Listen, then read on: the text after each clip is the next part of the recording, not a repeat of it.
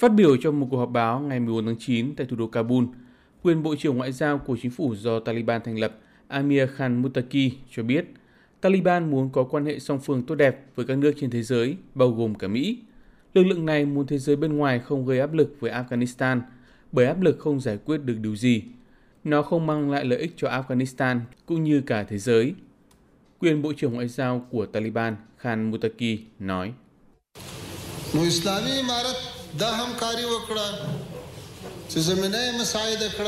Chúng tôi đang có nhiều cuộc gặp gỡ và đàm phán tích cực với các quốc gia anh em.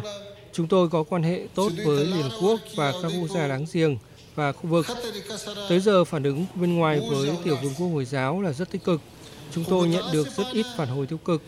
Chúng tôi đã giúp đỡ Mỹ sơ tán những công dân cuối cùng, nhưng tiếc thay, Mỹ đã thay vì cảm ơn chúng tôi, lại đóng băng những tài sản của chúng tôi.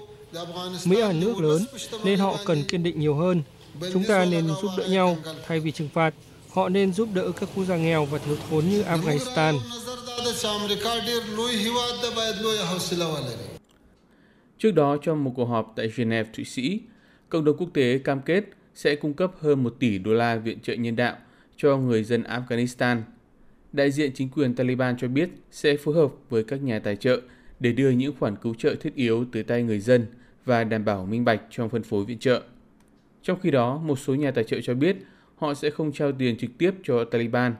Thay vào đó, họ sẽ tìm đến những người dân đang cần cứu trợ thông qua các tổ chức nhân đạo và đội ngũ nhân viên cứu trợ.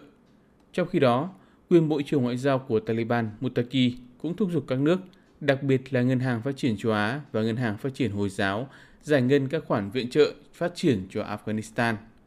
Chương trình Lương thực Liên Hợp Quốc cho biết, kể từ khi các đường bay tới sân bay Kabul được hoạt động trở lại từ ngày 12 tháng 9, dịch vụ nhân đạo đường không do cơ quan này đứng đầu đã tổ chức được 3 chuyến hàng cứu trợ tới thủ đô của Afghanistan. Đây là các lô hàng vật tư y tế do Tổ chức Y tế Thế giới gửi tới nước này. Chương trình Lương thực Liên Hợp Quốc cho biết tổ chức này phải phân phát hàng cứu trợ tới cho 9 triệu người dân Afghanistan mỗi tháng từ giờ cho tới tháng 11. Mục tiêu của chương trình Lương thực Liên Hợp Quốc là cung cấp nhu yếu phẩm cho khoảng 14 triệu người dân Afghanistan tới cuối năm nay.